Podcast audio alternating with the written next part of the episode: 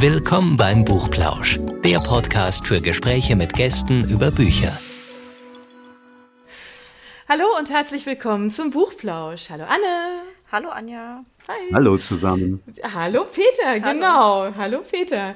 Wir haben ähm, heute wieder einen Autoren als Gast und da sind wir ganz, ganz froh drum, wobei wir eigentlich sagen müssen, ehrlicherweise, du bist ja nicht nur Autor, sondern du machst ja noch ganz viele andere Sachen. Aber du hast nicht nur ein Buch geschrieben, sondern inzwischen auch zwei. Und es gibt darüber eine ganze Menge zu erzählen. Ähm, wir sprechen heute mit Peter Grandel, um jetzt erstmal alle schon mal abzuholen. Und ähm, wir haben mit dir tatsächlich schon Kontakt gehabt, als du dein allererstes Buch geschrieben hast. Und ähm, uns hat das sehr beeindruckt. Wir hatten einen sehr netten Kontakt dazu. Zu einem, wie ich jetzt persönlich finde, tatsächlich, boah, super schwierigen Thema. Und du hast dich echt was getraut. Und da können wir einfach im Grunde könnten wir gleich einsteigen. Aber bevor wir das machen, finde ich immer schön, wenn man so ein bisschen mehr über den Autor weiß, ja, über denjenigen, der das Werk verfasst hat, über das wir gleich noch sprechen, oder über die Werke, muss man ehrlicherweise sagen, ähm, du bist ja nicht nur Autor, sondern du textest, du filmst, du bist Drehbuchautor auch. Wie bist du denn dazu gekommen? Es sind ja ganz verschiedene Sachen, die da zusammenkommen. Ne? Das eine ist Bild, das andere ist Text. Es ist zwar immer Geschichten erzählen, ja, aber also ähm, tatsächlich das hört sich jetzt ganz, ganz seltsam an, aber ich habe mit 13 Star Wars gesehen. okay, ah, das, das, ist ja mal cool. Okay. Star Und dann, dann ähm, wollte ich das selbst machen. Und zwar mit 13. Ich habe dann meine Klassenkameraden äh, dazu inspiriert und hatte kleine Super 8 Kamera und gesagt, ihr müsstest, du spielst den Prinzessin Lea und du spielst den Han Solo und so weiter. Bei mir im Treppenhaus, Eltern waren nicht da. Wir haben eine Woche lang gedreht, die haben mich damals äh, tatsächlich allein zu Hause lassen. Also ich war so eines der Kinder, das, das lange allein zu Hause bleiben durfte. Ja, ja und als die wow. zurückkamen, hatte ich äh, die komplette Wohnung umgeräumt und äh, überall waren noch Schminkspuren auf den Teppichen, weil wir hatten uns ja alle anmalen müssen und Klar. so weiter, ja. Und das war eine Woche lang praktisch Party mit Dreharbeiten auf Super 8. Den Film gibt's heute noch, der hieß Starlight. Von da ab hat mir mein Vater verboten, jemals wieder einen Film zu drehen. Wie die heimkamen, hatten die ja eine ziemlich umgebaute Wohnung zuvor gefunden. Und der wurde dann in, ähm, in der Mittagspause in der Aula bei uns in der Schule aufgeführt. Hat so wow. zehn Minuten lang gedauert. Und da wusste ich, ich will Regisseur werden. Mein Vater wollte unbedingt, dass ich Ingenieur werde. Ich wollte Regisseur werden. Und erst viel später habe ich verstanden, ich will überhaupt gar kein Regisseur werden. Äh, kürzlich hat ein Produzent zu mir gesagt, als ich gefragt habe, du fahren wir hin und schauen uns die Dreharbeiten an. Dann sagt er zu mir, das ist doch wie Farbe beim Trocknen zusehen. Und tatsächlich, also es, für mich war also Regie nie also ich habe dann schon später Regie geführt und habe auch Werbefilme gedreht, habe auch einen Fernsehfilm mhm. gedreht, einen Kinofilm ja. und so weiter. Aber ich habe sehr lange gebraucht zu erkennen, dass nicht das Drehen mir Spaß gemacht hat, sondern das Erfinden der Geschichte. Also ich habe immer meine eigenen Geschichten verfilmt, genau. Und da, und eigentlich gerade so in der Werbefilmzeit, wo es ja auch nicht mehr um die Geschichten ging, sondern um 30 Sekunden Spots für Joghurt oder Weißbier, war dann für mich klar, nee, also da gibt's andere Regisseure, die machen das, ich komme da mit dem Kunden vorbei, ich schaue mir das Setting an und dann gehen wir essen. Und das war sehr viel angenehmer. Und äh, daraufhin habe ich dann gemerkt, eigentlich wolltest du immer Autor werden. Und, äh, so bin ich dann in diese, in diese Kreativschiene des Films reingerutscht und ähm, habe hab dort äh, dann auch irgendwann erkannt, wenn ich damit Geld verdienen möchte, war ich wahrscheinlich als Regisseur nicht gut genug. Das kann durchaus sein, ja, weil ich ja auch nie wirklich eine Leidenschaft für Regie hatte. Ähm, und dann habe ich mir gesagt, gut, dann machst du halt Werbung. Also im Sinn von, ähm, äh, ich, ich habe hab irgendwie eine kreative Ader und mhm. äh, habe dann eine Werbeagentur gegründet und das hat hervorragend funktioniert. Mhm. Äh, und nach ja. 22 Jahren habe ich dann gesagt, so jetzt ähm, mag ich das auch nicht mehr machen, jetzt schreibe ich nur noch. Genau. Okay, also eine sehr bewusste Entscheidung. Aber das ist ja schon ein sehr, sehr spannender Weg, dann zu sagen, nach dem, was du jetzt so geschildert hast, wenn wir das jetzt einfach mal so grobschnittmäßig so nehmen, dann zu sagen, ich schreibe ein Buch. Eine Sache muss ich noch einhaken wegen Star Wars. Ich habe dann mit 15, so ungefähr, circa 15 war ich, einen Star Wars Club gegründet. Das war der erste Star Wars Club in Deutschland. Und der ist dann relativ sehr, sehr schnell groß geworden. Damit habe ich meine ersten Kurzfilme wiederum äh, finanziert. Und tatsächlich habe ich jetzt immer noch, wenn ich jetzt dadurch durch das Buch ein bisschen bekannter geworden bin, schreiben mich plötzlich Leute an, Mensch, bist du der Peter Grandl von damals von Star Wars? Unter anderem auch Prominente, wie zum Beispiel eines unserer ersten Mitglieder war die Jasmin Tabber dabei. Die hat mich erst vor, vor zwei Ach, Wochen komm, angesagt. Cool.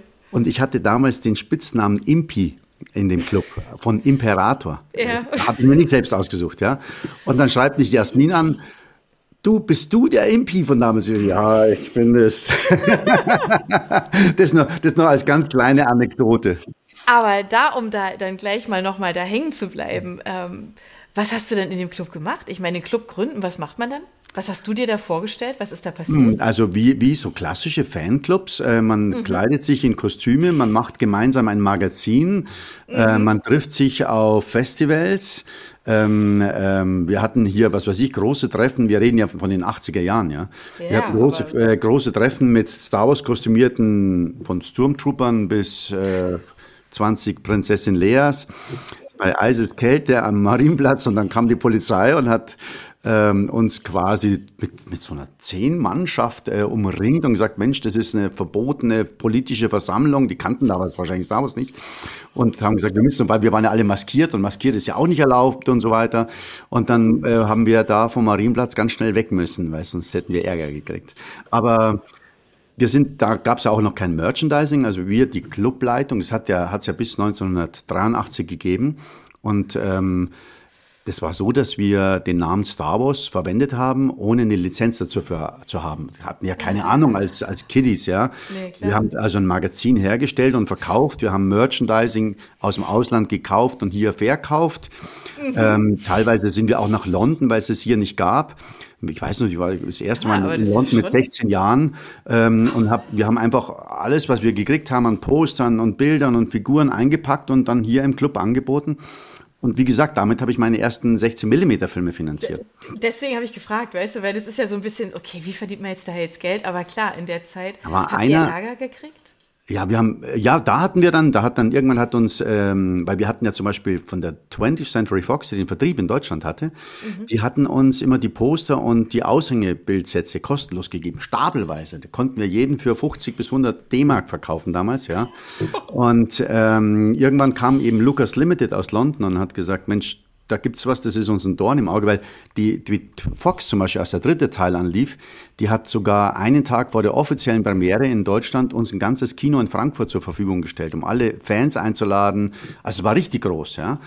Wow. Und da hat natürlich dann, da war ich ja auch nicht mehr 13, da war ich ja dann schon, da war ich dann 18, 19, also ich war gerade volljährig geworden und damit auch strafbar. Ja. ja, genau. Und dann haben uns die eingeladen nach London und wir dachten, boah, jetzt haben wir es geschafft, jetzt werden wir offiziell anerkannt, so weltweit und so, ja.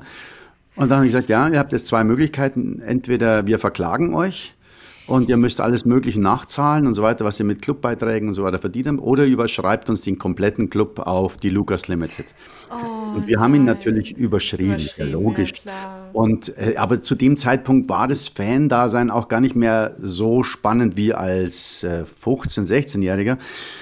Und es war, glaube ich, gerade der richtige Zeitpunkt, um abzuspringen. Die haben dann daraus einen Official Club gemacht, den es auch heute mhm. noch gibt, den Official Star Wars Fan Club in Deutschland. Und ähm, wir hatten einfach eine irre Zeit gehabt. Das hört sich so an, ja. Ein, eines unserer Mitglieder war die Tochter mh, des Hausmeisters im Münchner Wohnungsamt.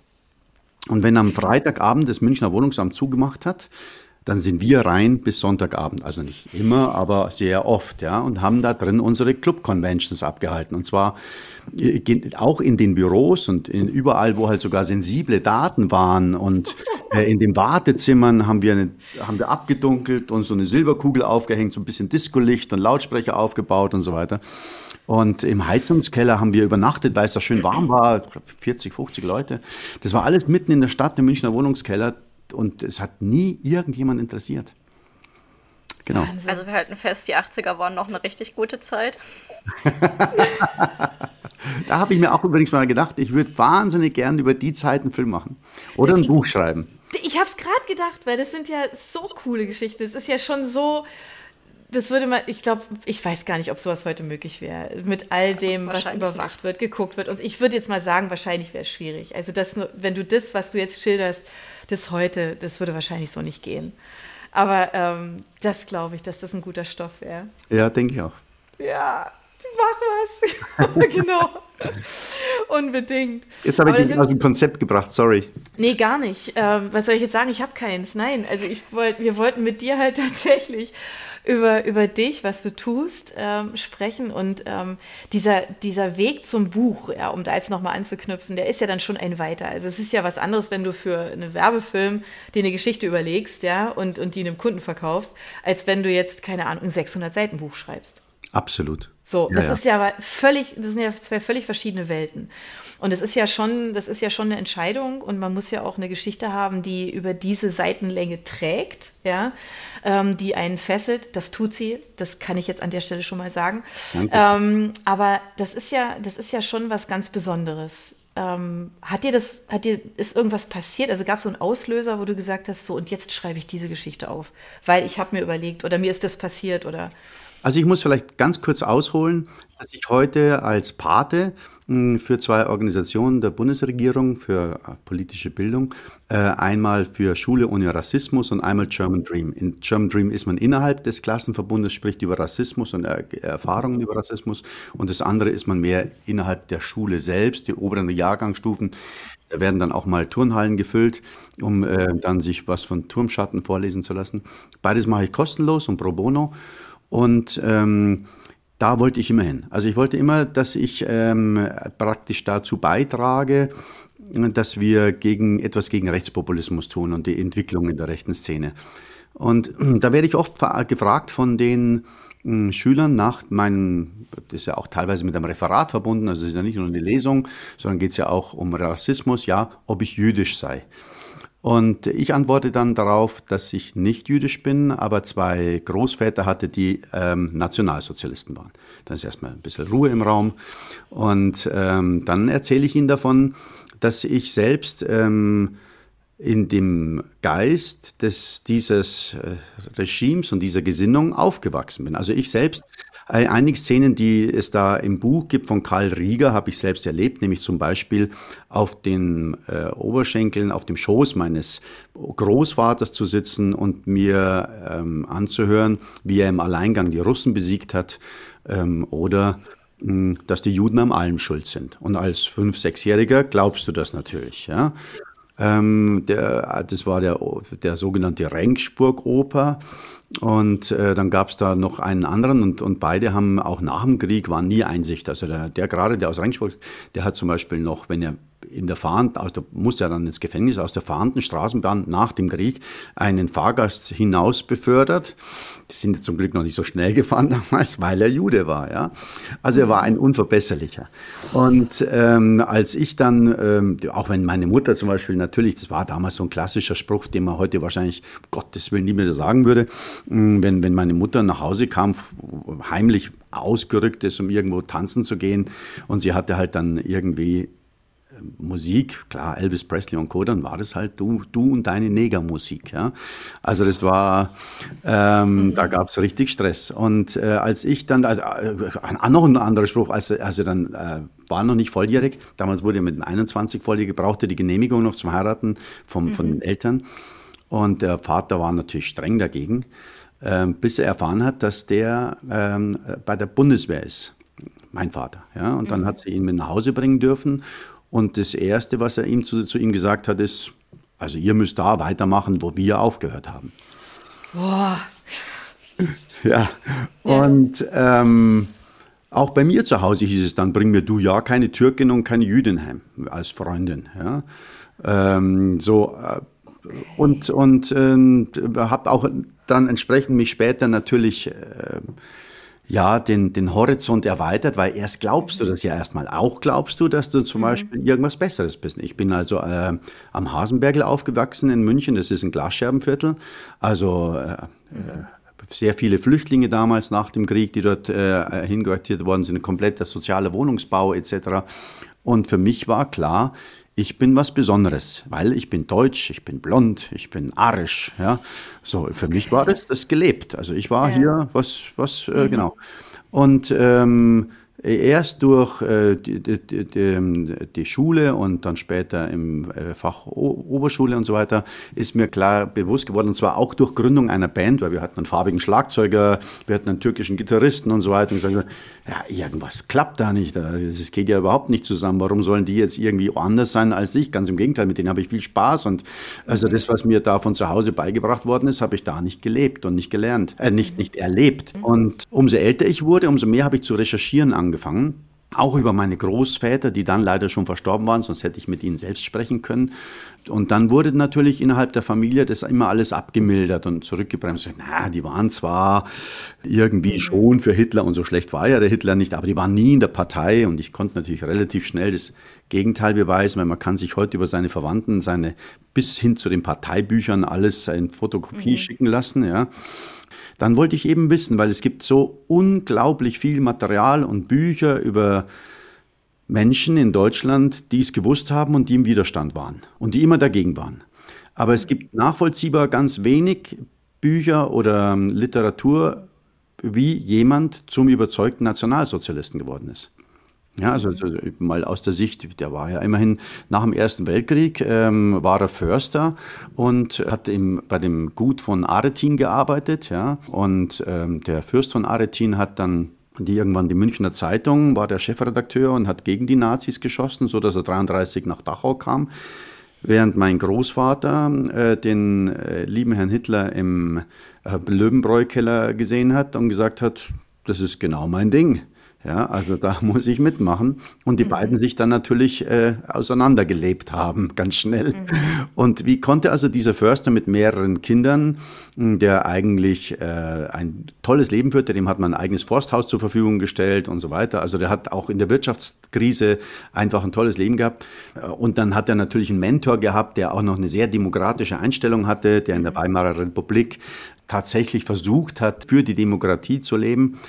Wie konnte der so entgleisen? Wie konnte der so äh, einen falschen, dass er sogar nach dem Krieg noch, äh, ja. Und dann hatte ich sehr viel recherchiert und sehr viel Gesinnung, äh, sehr viel Informationen zusammengebracht und wollte daraus eigentlich so eine Art Sachbuch und Biografie über meinen Großvater schreiben. Und zwar einfach, um zu zeigen, wie konnte es passieren. Und dann habe ich natürlich, ich habe mit der israelitischen Gemeinde in München Kontakt aufgenommen. Ich habe dann auch als Regisseur äh, für die Rabbinerkonferenz in Jerusalem kostenlos Dokumentarfilme gemacht und so weiter. Habe mich da wirklich engagiert und habe viele Menschen kennengelernt aus dieser, äh, aus dieser Umgebung, dieser Szene. Und dabei ist mir aufgefallen, gerade wenn es um, um Veranstaltungen rund um den Holocaust, die Shoah ging, alles, was ich dort schreiben würde, würde vielleicht sogar verlegt werden, würde vielleicht auch sogar gekauft werden. Aber es wäre am Ende wie Eulen nach Athen bringen, weil alle die, die das kaufen würden, würde würd, würd ich nichts Neues erzählen. Denn würde ich, die würde ich nicht davor bewahren, was zu tun, mhm. was sie vielleicht sonst lassen hätten sollen. Ja? Mhm. Würde, ich hätte auch Schulterklopfen bekommen und vielleicht hätte es auch tolle Kritiken bekommen, aber es hätte mir persönlich gar nichts gebracht, weil ich war ja derjenige, der erfahren hat, wie es ist, zu glauben, dass das die richtige Gesinnung ist. Ich bin mhm. zwar kein Neonazi geworden, aber nichtsdestotrotz hatte ich diesen Gedankengang schon mal in mir. Und deshalb habe ich gesagt, ich muss es so machen, dass es am Schulhof funktioniert. Deswegen habe ich das am Anfang mit dem Schulhof erzählt, weil das ja. war mein Ziel.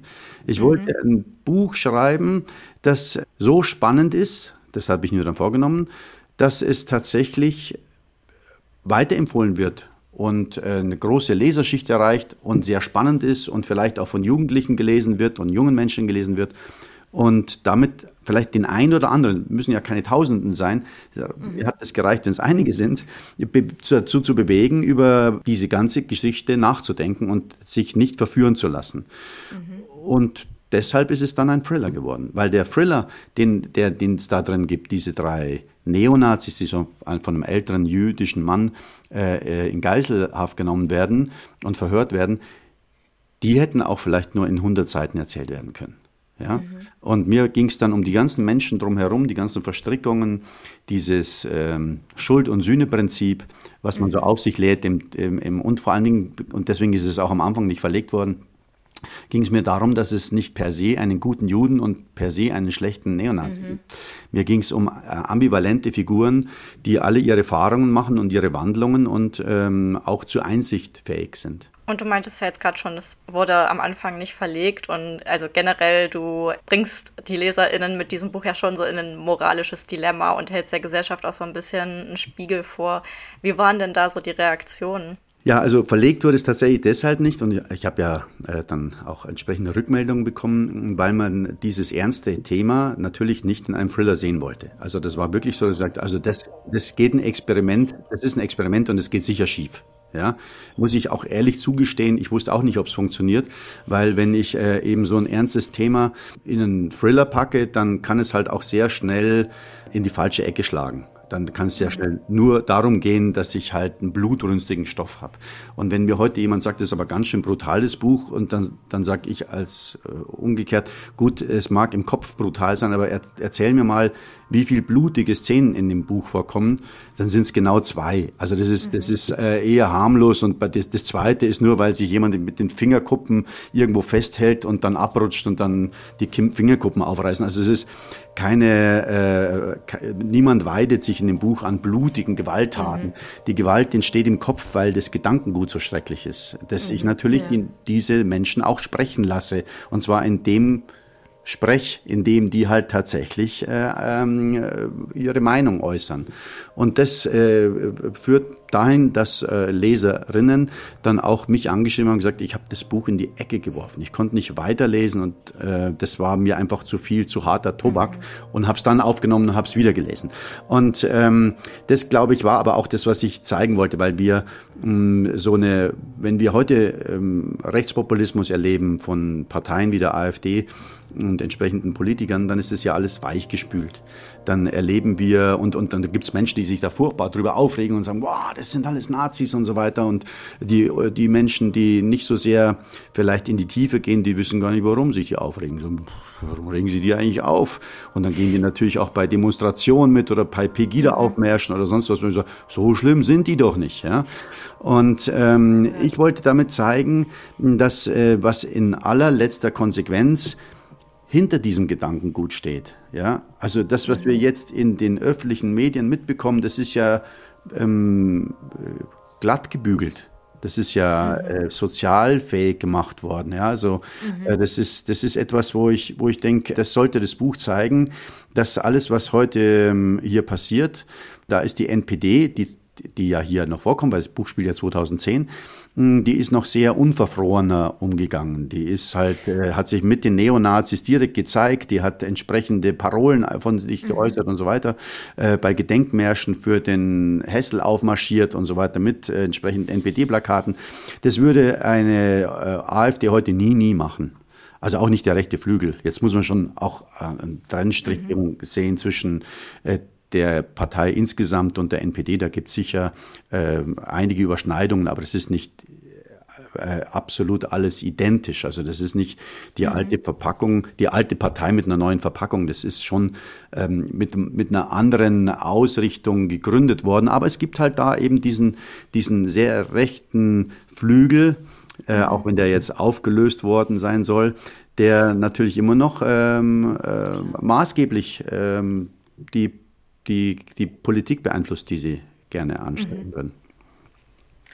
Wie nah bist du den, ähm, diesen Menschen gekommen zum Recherchieren? Also zum Glück gibt es über die gesamte rechte Szene extrem viel Material. Auch äh, mhm. weil sie sich natürlich gerne vor die Kamera stellen, weil sie gerne in ja. Talkshows auftreten und so weiter. Und ähm, ich habe hab persönlich mich mit niemandem auseinandergesetzt. Das wäre mhm. mir zu, zu heikel gewesen. Mhm. Äh, da es aber in, dem Buch auch Linksradikale gibt, sowohl im ersten als auch im zweiten Buch. Ich ähm, bin zum Beispiel nach Hamburg gefahren an, zum 1. Mai und habe mir einfach äh, die, so eine Straßendemonstration mal angesehen. Und nachdem einige Autos gebrannt haben und die Polizisten wieder alles einigermaßen beruhigt haben, äh, bin auch mit in die Kneipen gegangen, habe da ein paar Fragen zu viel gestellt und bin froh, dass ich nicht mit einem blauen Auge da rausmarschiert bin, weil die dachten dann alle, ich sei von dieser Lügenpresse. Ja, ich dachte, nein, ich ja, schreibe ein Buch. Okay. ja, noch schlimmer, ja, du schreibst ein Buch. Also, oh und, mein Gott. Ja. Und da ist, da ist, ähm, das habe ich ja dann auch im ersten Teil, das wurde auch teils ein bisschen gekürzt dann. Beim, bei der Pieper-Fassung ist es dann wieder drin gewesen. Ich habe natürlich auch kein gutes Haarlassen an den extremen äh, radikalen linken Kräften. Mhm. Also das, das, ich mache da keinen Unterschied. Also das sieht man ja auch jetzt in dem zweiten Band, wo auch noch mehr um Linksradikalismus geht.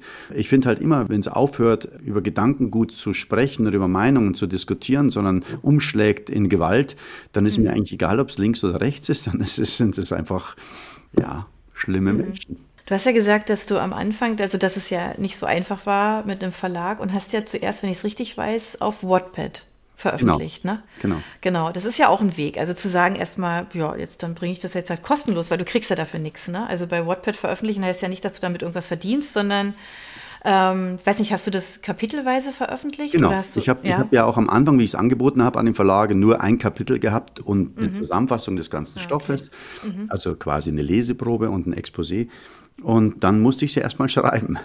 Und da es niemand haben wollte, habe ich es eben Kapitel für Kapitel auf Wattpad veröffentlicht. Mhm. Und ähm, dort hat es dann mit der Zeit wirklich bis am Ende dann so 10.000 Follower gehabt, aber mhm. innerhalb von fünf Jahren. Und die waren eigentlich auch deshalb für mich ganz, ganz wichtig und diese Entscheidung war ganz wichtig, weil ich zwischendurch, ich hatte ja einen Fulltime-Job, ja, ich hatte eine mhm. Agentur zu steuern und etc. Ähm, und Familie habe ich auch noch, ähm, drei Kinder, die da gerade groß geworden sind. Und ähm, da gab es immer wieder Situationen, ich sage, komm, es schmeißt das Ding in die Kiste, das muss nicht fertiggestellt werden. Das war jetzt einfach mhm. mal so ein so ein Versuch und das hat halt, will halt keiner haben. Und dann kamen immer diese Wattpad-Leserinnen, weil da waren es fast wirklich 99 Prozent nur Frauen und äh, Frauen deutlich unter 18, die dann gesagt haben, wo bleibt das nächste Kapitel? Ja? Und äh, das hat mir extrem geholfen. Und mir hat auch geholfen, weil da natürlich in einer gewissen Unwissenheit Fragen gestellt worden sind, wo ich das Wissen hintendran einfach vorausgesetzt hätte. Also zum Beispiel, ah, dass ja, so ein, okay. man muss ja wirklich wissen, also diese Plattform, auf der liest man hauptsächlich Fanfiction oder Vampir-Liebesromane oder Bad Boy-Geschichten und dann kommt da jemand und schreibt da einen Thriller mit äh, einem alten Juden und drei Neonazis. Und dann kamen halt auch so Fragen, ja, wieso hat denn der alte Jude unten am Unterarm eine tätowierte Nummer? Ja? Mhm. Und äh, dann musste ich das halt erklären. Und ich wusste aber auch später, dass ich es vielleicht auch im Buch nicht voraussetzen darf. Also das sind sehr viele mhm. äh, Input-Geschichten gewesen, die, die ich einfach weil ich ja vorher ewig viel recherchiert habe, einfach hingenommen habe als Allgemeinwissen, aber sie waren kein Allgemeinwissen. Und äh, die, dieses Feedback hat mich auch dazu bewogen, bestimmte Figuren ausführlicher zu beschreiben, wie zum Beispiel die Marie. Also gerade ist, äh, man könnte ja annehmen, allein schon in diesem Kurzplot, den ich erzähle, handelt von vier Männern. Ja? Mhm. Umkehrschluss, kommen da überhaupt Frauen vor? Ja?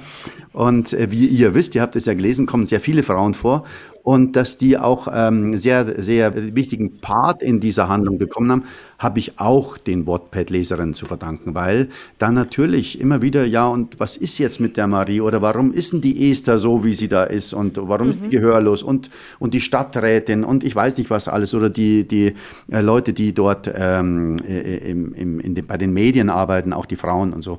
Also das ist dieser, das ist eben was, äh, was mir, also dieses, gerade die, das waren ja fünf Jahre, Jahre. Und dieses mhm, Feedback, Zeit, wo, ja. du, wo du quasi dein Sparingpartner junge, ohne das abfällig zu meinen, junge Mädchen sind, das war mhm. super. Das war wirklich super. Und das hat, glaube ich, auch die weibliche Ader in diesem Buch geöffnet. Das ist auf jeden Fall sehr cool. Kriegst du auch immer noch Nachrichten so von Wattpad? Ja, ich habe natürlich, es war ja so, dass als ich dann Buch, das Buch fertig hatte, dann hat es auch den Watty Award für den besten Thriller mhm. gewonnen. Ja. Und in Amerika, bei Wattpad ist ja die Welt, das wissen viele nicht, die weltgrößte Buchplattform, ja. Und äh, Online-Buchplattform. Und dann in, in, in Amerika, wenn du den Watty Award gewinnst, dann kriegst du auch noch einen Sponsorenvertrag mit Nike, ja. äh, bei, bei uns kriegst du eine Urkunde. Ja, ja okay. Und kein Mensch hat deswegen das Interesse an dir. Dann bin ich natürlich hausieren gegangen mit dem fast fertigen Buch, habe das wieder allen Verlagen geschickt, bin auf Messen gegangen und habe gesagt, Mensch, ich habe hier den Watty Award gewonnen, ja, was, was, was ist denn das?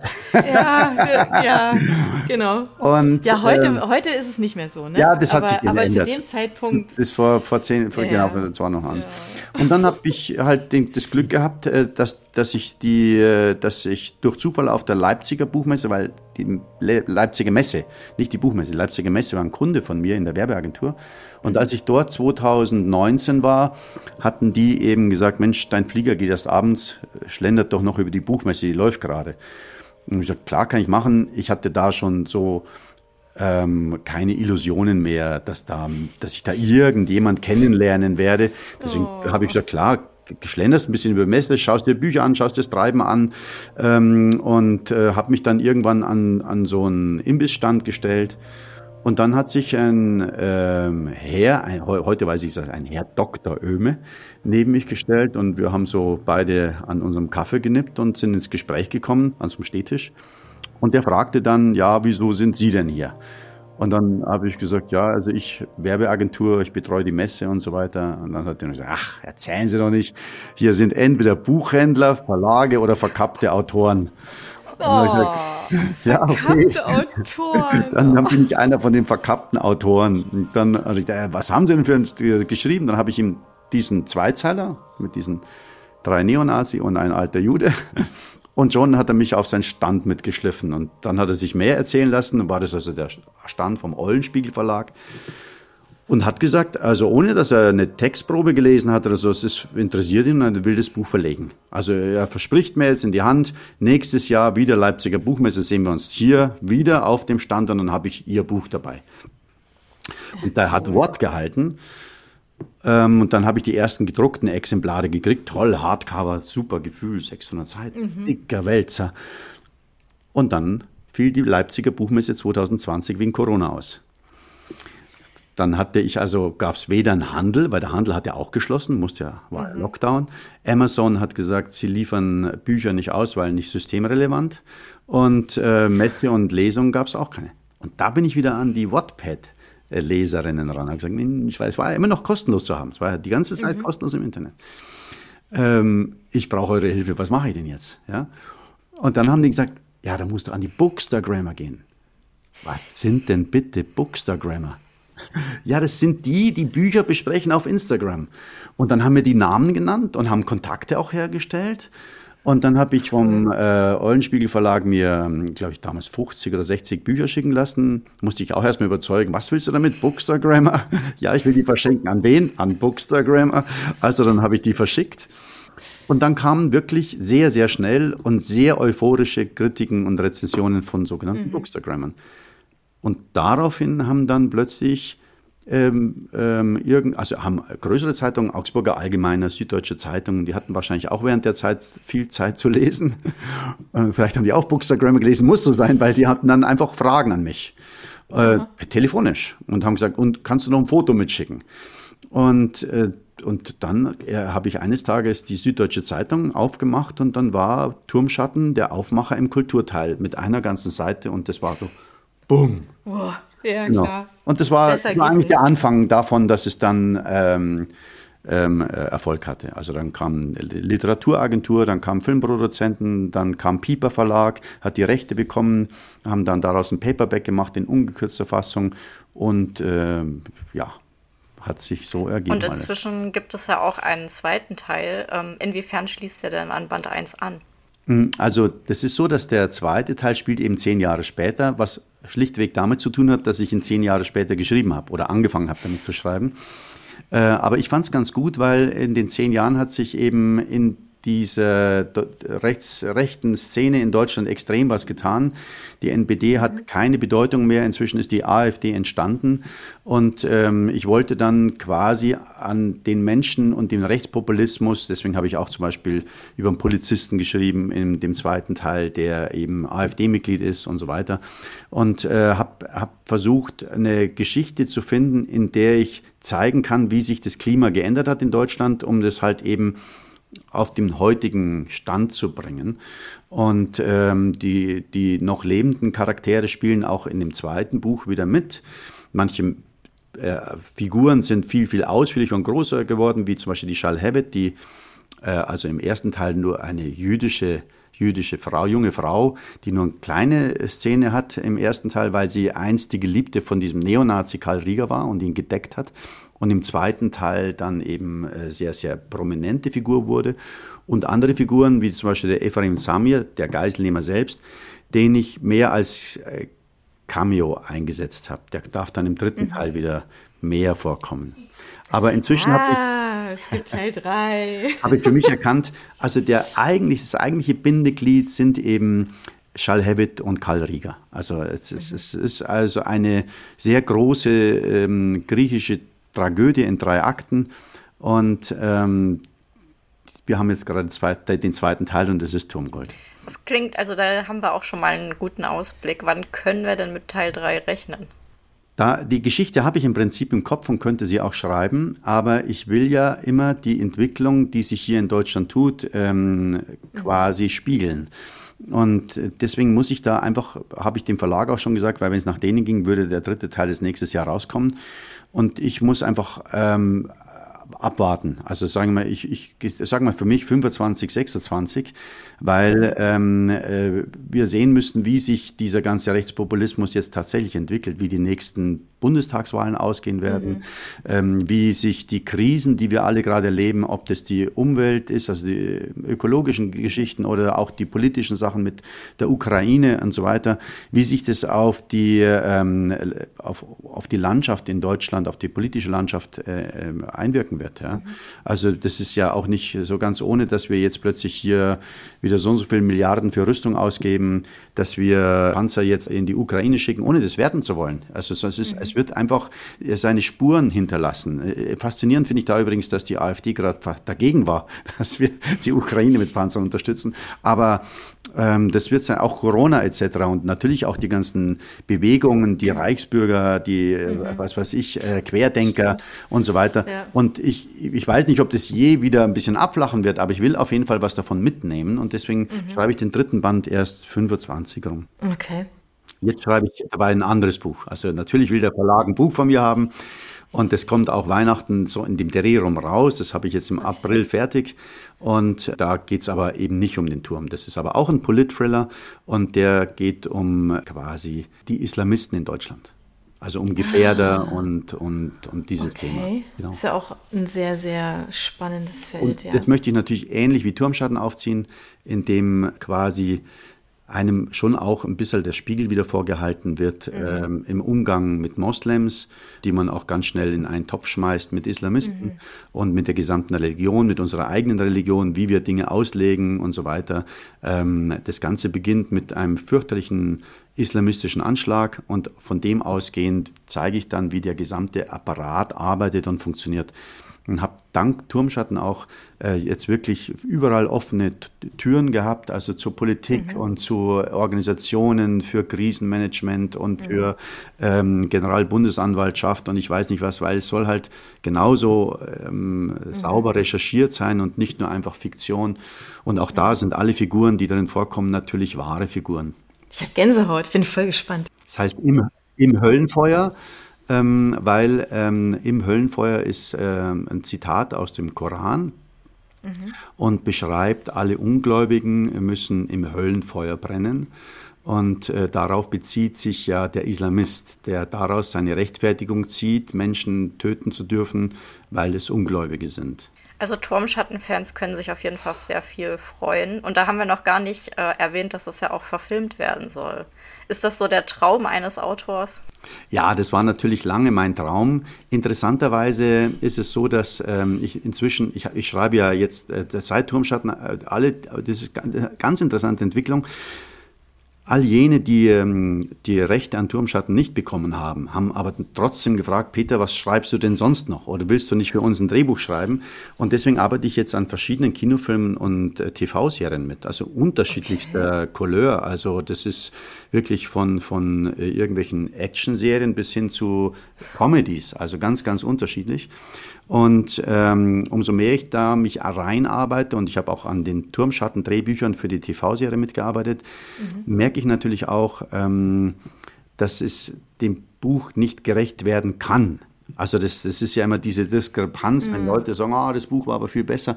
Das liegt einfach am Medium selbst und natürlich, wie heute Streaming funktioniert. Also du musst einfach äh, sehr viel und sehr schnell und knallhart einsteigen. Du kannst dir keine Zeit lassen, weil die sonst wegzappen und den zweiten Teil erst gar nicht anschauen. Und das reduziert den Stoff einfach auf eine gewisse Art, die ich im Buch nicht vorhatte. Und ähm, das äh, wird trotzdem spannend und, und, eine tolle Serie, aber es kann nicht das Buch werden. Ja? Mhm. Äh, und da hat sich eine andere Sache entwickelt, die mir jetzt tatsächlich im Nachhinein, worauf ist ein Autor stolz, noch viel, viel mehr Spaß macht.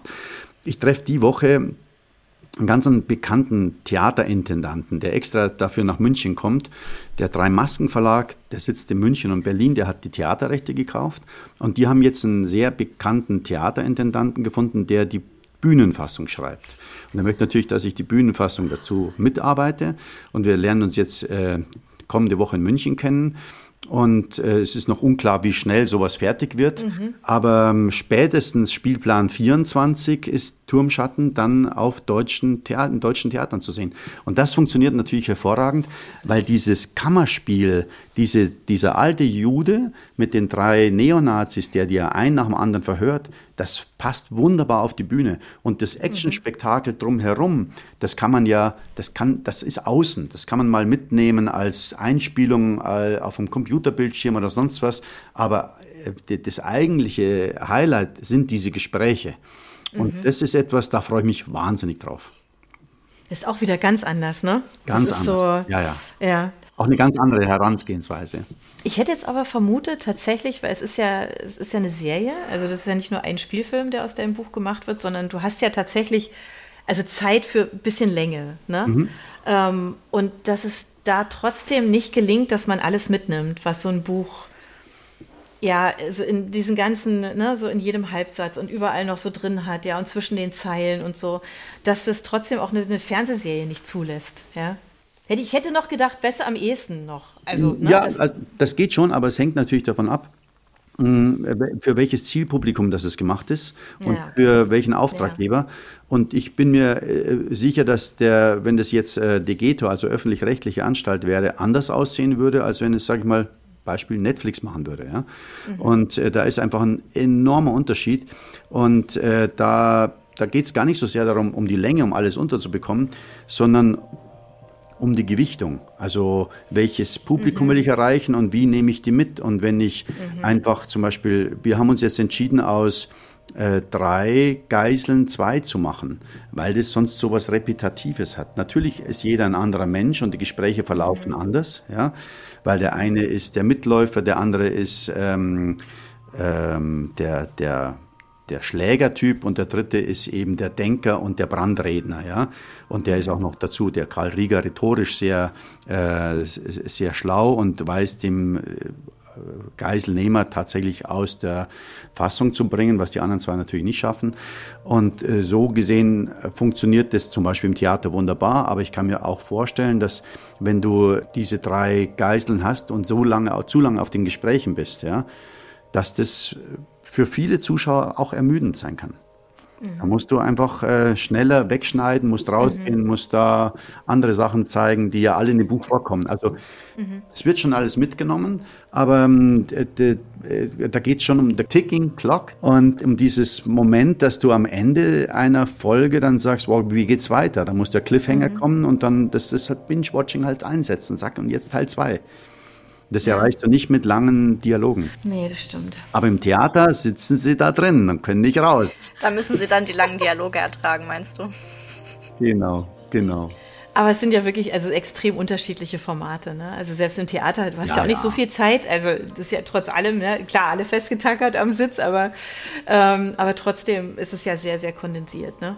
Ich war jetzt mehrmals auf Lesungen, war auch sehr, sehr schön, also ganz kleine und auch größere Lesungen, also wirklich vom Krimi-Dinner mit 20 Leuten und drei Gänge-Menü bis hin zu Leipzig Bahnhofshalle mit 300 Leuten, also war fantastisch.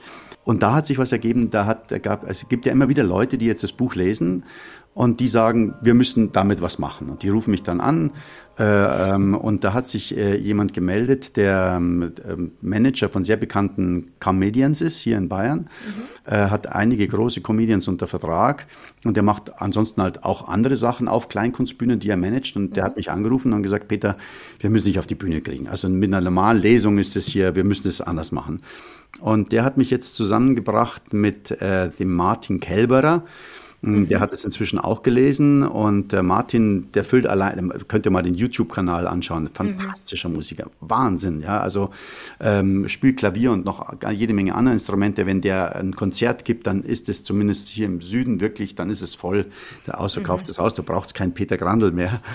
Ähm, und äh, und da ist jetzt der Plan, Martin und ich werden jetzt ab äh, März an einem Performance-Konzept arbeiten. Also die Mischung aus Buch, also aus Buchtexten mhm. mit integrierter Musik. Also das, das wird eine eigene Show sozusagen. Mhm. Also es ist kann mit einer Lesung nicht vergleichbar, ja. Mhm. Und da wird es hoffentlich Mitte des Jahres die ersten ein, zwei Probeauftritte geben, ob das Konzept funktioniert. Das managt eben dieser Manager alles. Mhm.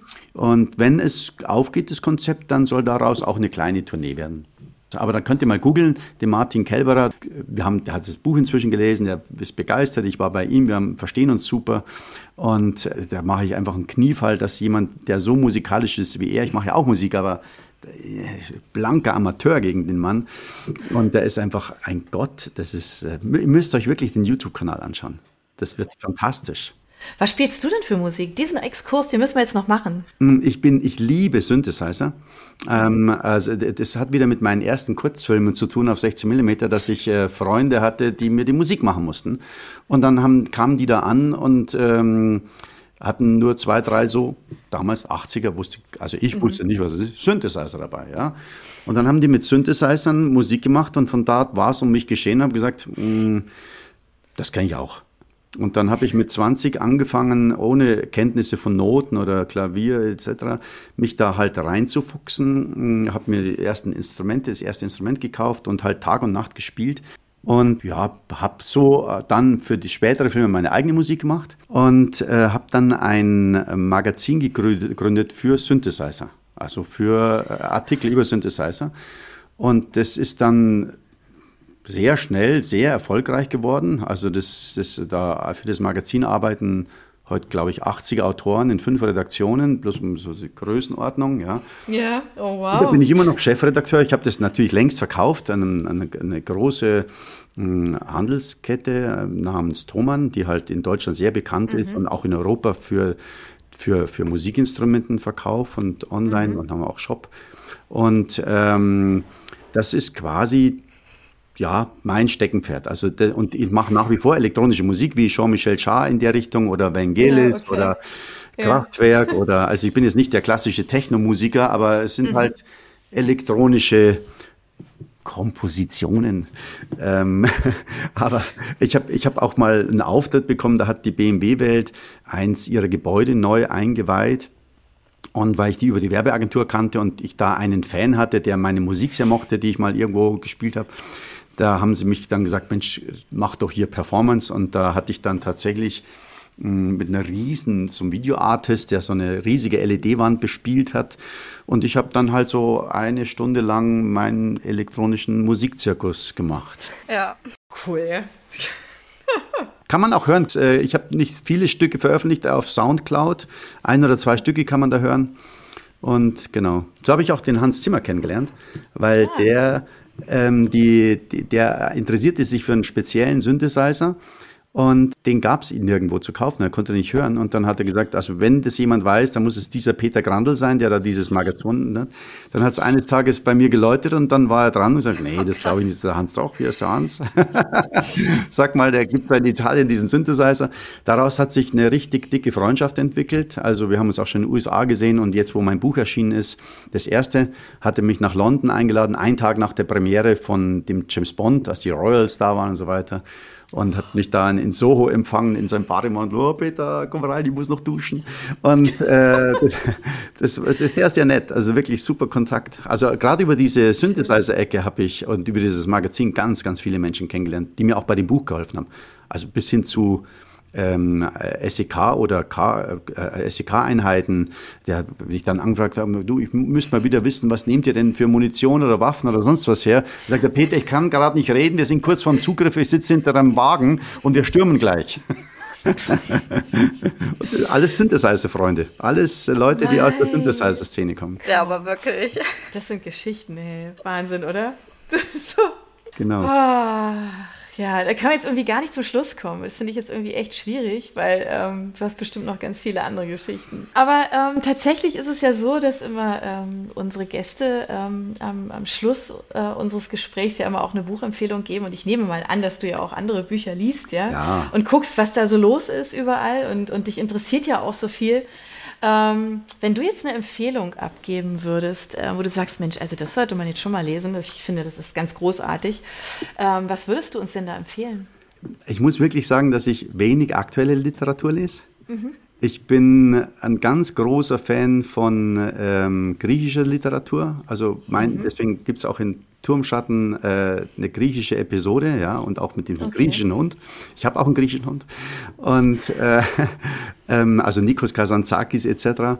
Ähm, und äh, das letzte, was ich da gelesen habe, war Eleni, sicher weltberühmt, kennt ihr sicher. Mhm. Ähm, und das kann ich jedem nur ans Herz legen, weil es einen äh, mitnimmt und aufwühlt und also meine Buchempfehlung wäre Eleni. Richtig schön hatten wir auch noch nie tatsächlich was Griechisches. Nee, tatsächlich. Ist sicher 20 Jahre alt. Ein Grieche, der das geschrieben hat, der ähm, äh, Journalist war, glaube bei der New York Times und dann irgendwann angefangen hat, äh, das Leben seiner Mutter zu recherchieren, weil er ist in Amerika aufgewachsen und er wusste, dass seine Mutter Eleni in den Wirren des türkisch-griechischen Krieges ermordet wurde und äh, er konnte noch als Baby oder als Kleinkind in Sicherheit gebracht werden. Und ähm, er ist dann nach Griechenland aufgebrochen und hat dann die gesamte Geschichte seiner Mutter recherchiert. Und ähm, die ist so unfassbar spannend, dass es, also das, also das ist Wahnsinn. Also da reißt einen absolut mit. Toll, eine schöne Empfehlung, ja. Vielen Dank.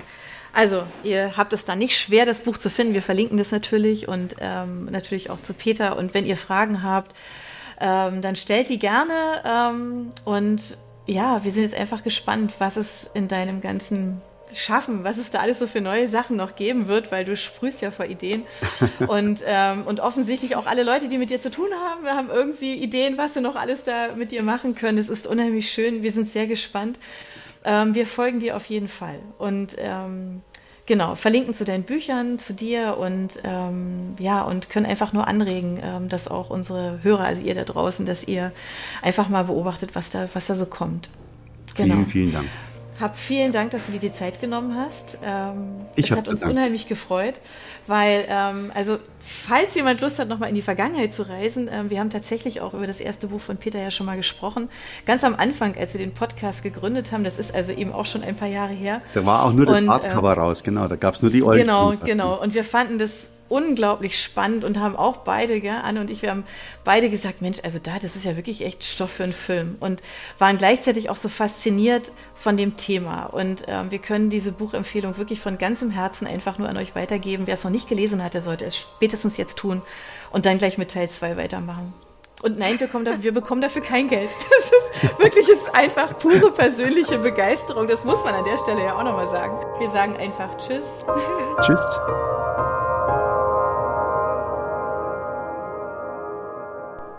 Für unsere Buchplauschhörer haben wir übrigens noch etwas ganz Tolles. Falls ihr nämlich jetzt gerade nach dem richtigen Hörbuch sucht, dann könnte Bookbeat eine gute Idee sein. Stöbert durch über 50.000 Hörbücher. Entdeckt Bestsellerlisten, die Hörbücher von DP natürlich auch, oder lasst euch ganz persönliche Empfehlungen geben. Ihr wollt das einfach mal ausprobieren? Buchplausch und Bookbeat schenken euch einen ganzen Monat Bookbeat for free. Meldet euch einfach mit dem Rabattcode Buchplausch bei Bookbeat an oder geht auf die Seite www.bookbeat.de slash Buchplausch und schon seid ihr dabei. Den Link, den haben wir auch noch einmal in die Beschreibung der Podcast-Folge eingefügt. Also nutzt dieses wunderbare Angebot, einen Monat lang so irre viele Hörbücher zu hören, wie ihr wollt, denn genauso funktioniert Bookbeat. Das ist nämlich toll. Ihr könnt so viele Hörbücher hören, wie ihr wollt. Das ist doch jetzt genau das Richtige, oder? Also ausprobieren. Wir freuen uns mit euch. Bis dann.